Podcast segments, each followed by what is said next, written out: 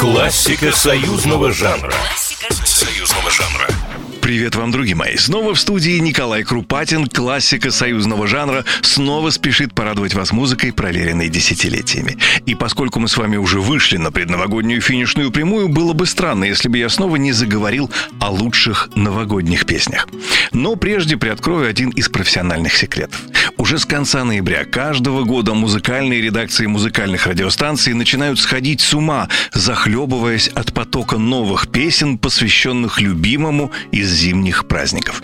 Однако мало кому удается дотянуться до тех, что украшают проект классика союзного жанра. Но вот что удивительно, новогодний хит, празднующий в этом году свой 35-летний юбилей...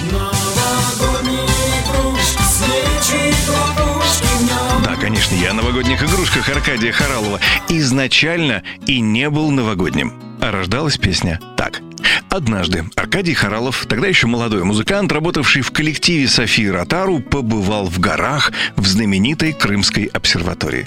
И, находясь под впечатлением от бескрайнего звездного неба, увиденного через один из мощнейших в мире телескопов, написал музыку. Разумеется, он был уверен, что песня будет непременно о космосе, но ведь это была только музыка. Как раз в тот период София Ротару познакомила талантливого музыканта своего коллектива с поэтом Андреем Дементьевым. И, услышав космическую мелодию молодого композитора, поэт, по словам Аркадия Харалова, очень любивший новогоднее застолье, предложил сделать песню новогодней. Ну и кто же должен был стать первым исполнителем песни, написанной участником коллектива Софии Ротару? Ну, конечно же, сестра Софии Ротару. Аркадий Харалов, отвечая на расспросы о том, почему именно Аурелия Ротару, говорил, что и сам не знает, почему предложил именно ей. Она была такая хрупкая и женственная, как Снегурочка, что даже и мысли не возникло, что это может быть кто-то другой. И однажды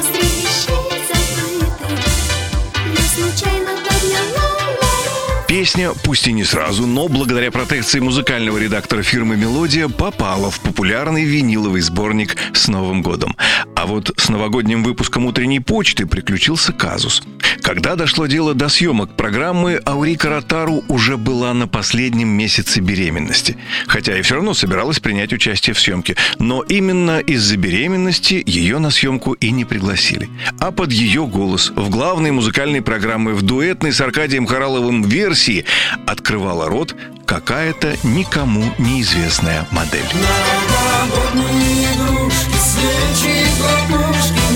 Классика союзного жанра. Союзного жанра.